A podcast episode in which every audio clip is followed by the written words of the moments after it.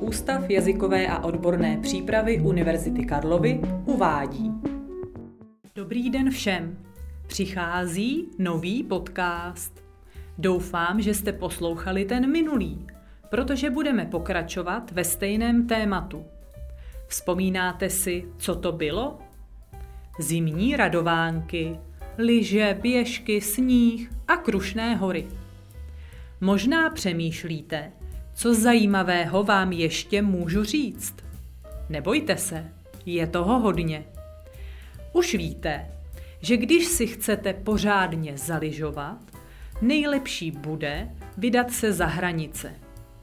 Češi nejčastěji jezdí do Rakouska nebo do Itálie. Ale zaběžkovat si, to v České republice není problém. Hory jsou v podstatě všude blízko, stačí popojet směrem k hranicím a je velmi pravděpodobné, že dorazíte do hor. Kromě rodinného lyžování jezdí děti na hory také se školou. České školy pořádají v sedmé třídě takzvaný lyžařský výcvik. Co to znamená? Žáci ve věku kolem 12-13 let jedou společně na týden do nějakého lyžařského střediska. Mají zajištěné ubytování a stravu a celý týden lyžujou a běžkujou. A právě na takovém lyžařském výcviku, neboli lyžáku, byla minulý týden moje nejstarší dcera. A hádejte kde? Přímo na božím daru. Pamatujete? Boží dar, nejvýše položené a zároveň třetí nejmenší město v České republice. Ptáte se, k čemu je takový lyžák dobrý? Pro některé děti je to první příležitost vyzkoušet lyže. Tak to bylo kdysi i pro mě.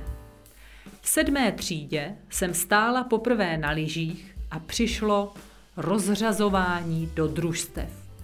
To znamená, že vzniknou skupiny lyžařů, kteří lyžovat umí, a pak skupiny těch horších a taky úplně nejhorších. Já jsem ani nevěděla, že na lyžích jde zatáčet. Myslela jsem, že když sjedu kopec rovně a co nejrychleji, budu mezi nejlepšími.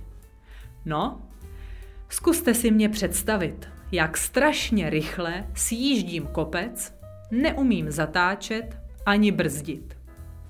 Ano, hádáte správně. Skončila jsem v posledním družstvu. A to bylo dobře, protože jsem se s ostatními začátečníky mohla učit, jak na to. Na konci týdne jsem uměla velmi, velmi opatrně sjet kopec a dole zastavit. A moje dcera dneska ta lyžovat umí.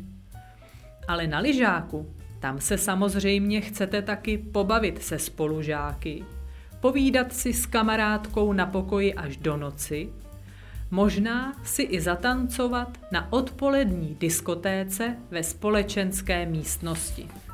Škola měla na božím daru rezervované dvě horské chaty.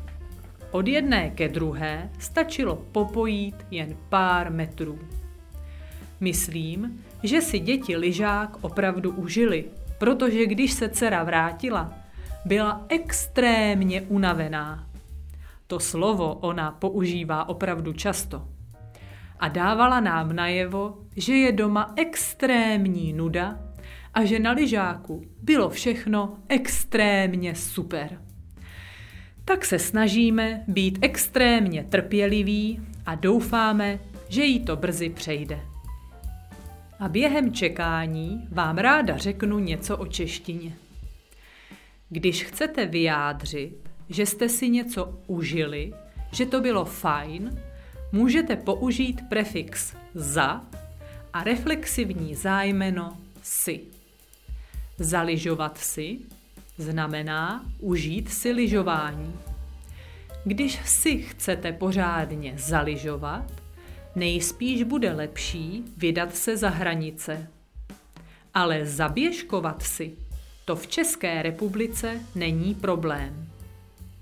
Možná si na lyžáku zatancujete na odpolední diskotéce. Jak vidíte, je to obvykle nějaký pohyb. Můžete si taky zaběhat nebo zaskákat na trampolíně, o víkendu si zajezdit na kole nebo zaplavat v bazénu. Dalším zajímavým prefixem je popo. Zní to legračně, že? Když použijete popo, obvykle to znamená trošku nebo malý kousek. I tenhle prefix se nejčastěji objevuje u sloves pohybu. Stačí popojet směrem k hranicím, to znamená, stačí jet chvilku, je to blízko. Od jedné chaty ke druhé stačilo popojít jen pár metrů. Můžete si taky poposednout, když vás tlačí židle. Někoho popostrčit, když se potřebuje rozjet na tobogánu, nebo aspoň kousek popoběhnout, když spěcháte na vlak. Dnes to možná bylo trochu těžké. Zkuste si zacvičit a potom poslouchat ještě jednou. Ráda jsem si s vámi dnes popovídala, aspoň trošku. Mějte se hezky, ať vás zima těší, naslyšenou příště, Petra